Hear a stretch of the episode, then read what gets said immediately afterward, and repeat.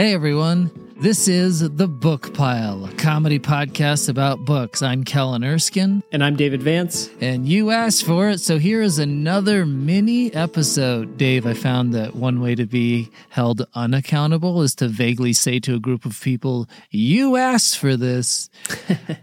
That's what I've learned from politics, yes. That way I figure the blame is just sort of randomly thrown out into a crowd. And so most of them amongst themselves are like, wait, who asked for this?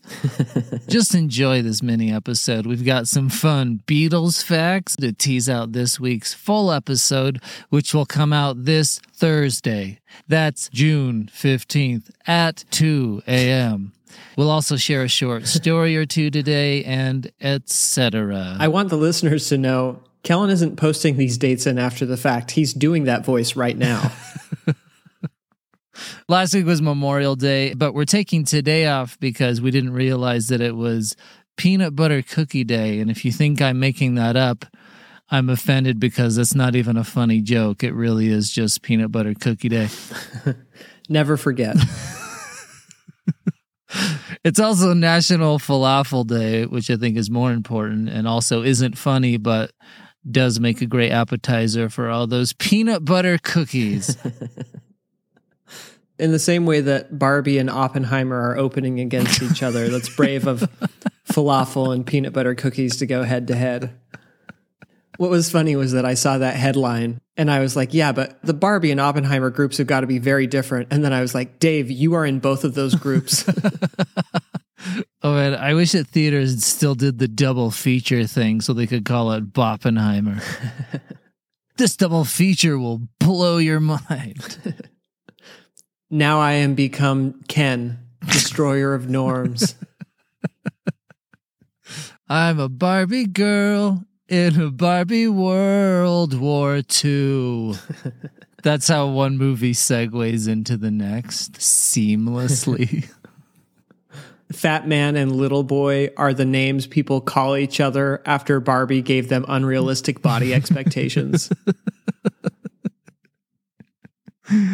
I'm not thoroughly familiar with his story, other than that he regretted much of it. But don't you think that Oppenheimer still cringes a little bit in his grave every time someone uses a nuke as slang for cooking something in the microwave? Maybe, or maybe he's glad that they're not thinking of what it was actually used for. If I were OJ, I would love if the glove doesn't fit reminded people of something else. As a kid, I thought the line was, if the glove doesn't fit, you musta, as in you must have quit. I was like, quit what? I have this theory that every child carries with them dozens of weird false beliefs that they've just never spoken out loud, so they've never been corrected. And at least a few of those beliefs terrify them. So another crazy fact about today, I looked up and on one website, it said that today, June 12th, was Child Labor Day, but another one said that it was World Day Against Child Labor. So maybe it should just be Pick a Lane Day. It's probably smart strategy because if someone's already protesting against child labor and you're pro-child labor, that's when your base is going to be all riled up anyway. It's kind of like how Pride Month also just de facto ends up being Homophobia Month.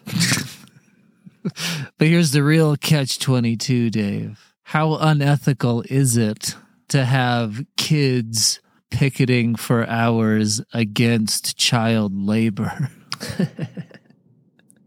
Is it the kids who picket? Mine do.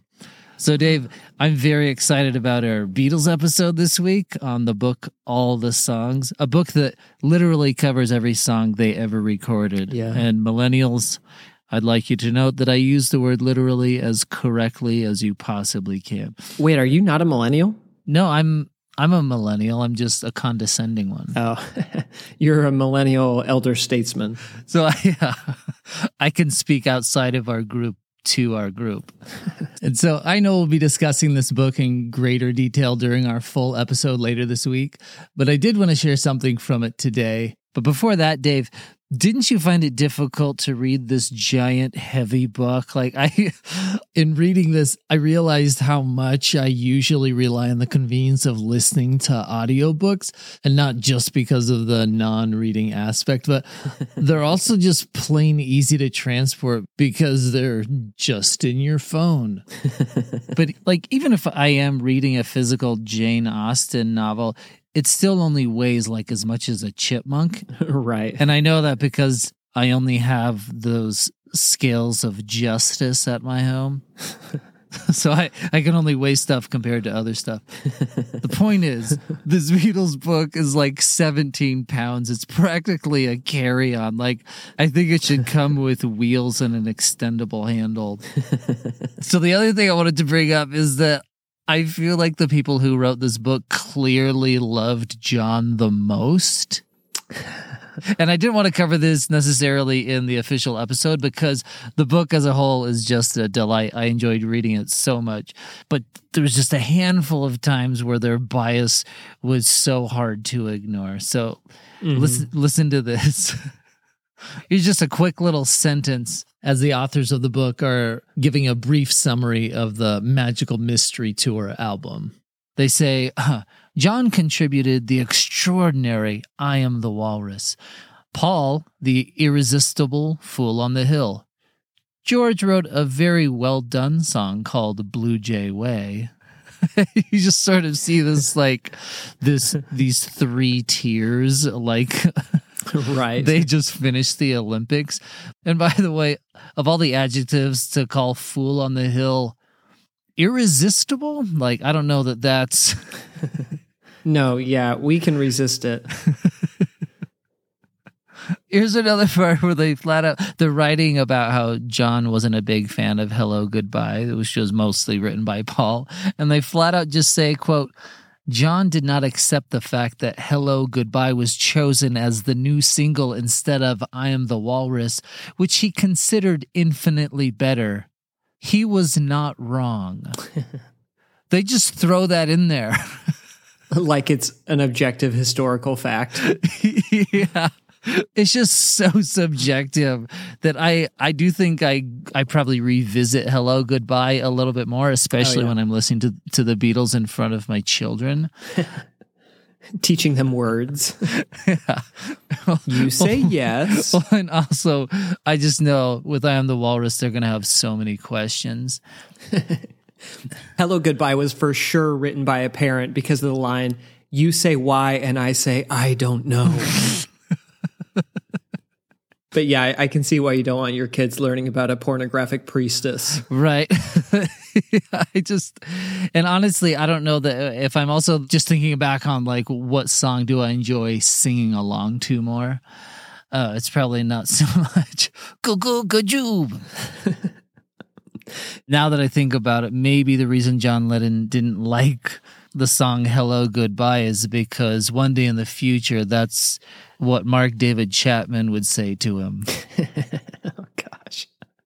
You love these. Anyway. You love jokes about Johns who got shot. Is Pocahontas your favorite movie? I don't love them. I just see them as softballs coming toward me every other episode that we do. This is your Rorschach test. All you see is JFK. And here's one last example of the book's bias towards John.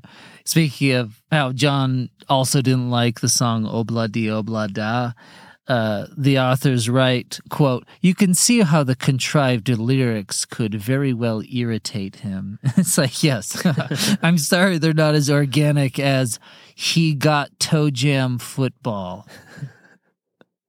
What's funny is Paul is my favorite Beatle, but I actually sort of agree with all the arguments they're making. I just wouldn't put them quite so baldly. Like, I think Hello Goodbye and Ob-La-Di, Ob-La-Da are fun songs. I just don't think they're like nearly Paul's best. Oh, for sure. And again, I'm not ranking the songs, so I'm not going to. I just think it's crazy that the authors of this book are not so subtly inserting hard opinions on something as incredibly subjective as the art of song. Sure. Where they're like, John didn't really like this song, and honestly, no one else should. All right, to recap, full episode coming Thursday. See you then. Books are great. I realize we don't have like a catchphrase. We should start every episode saying books are great on 3. 1, 2, 3. Books are great.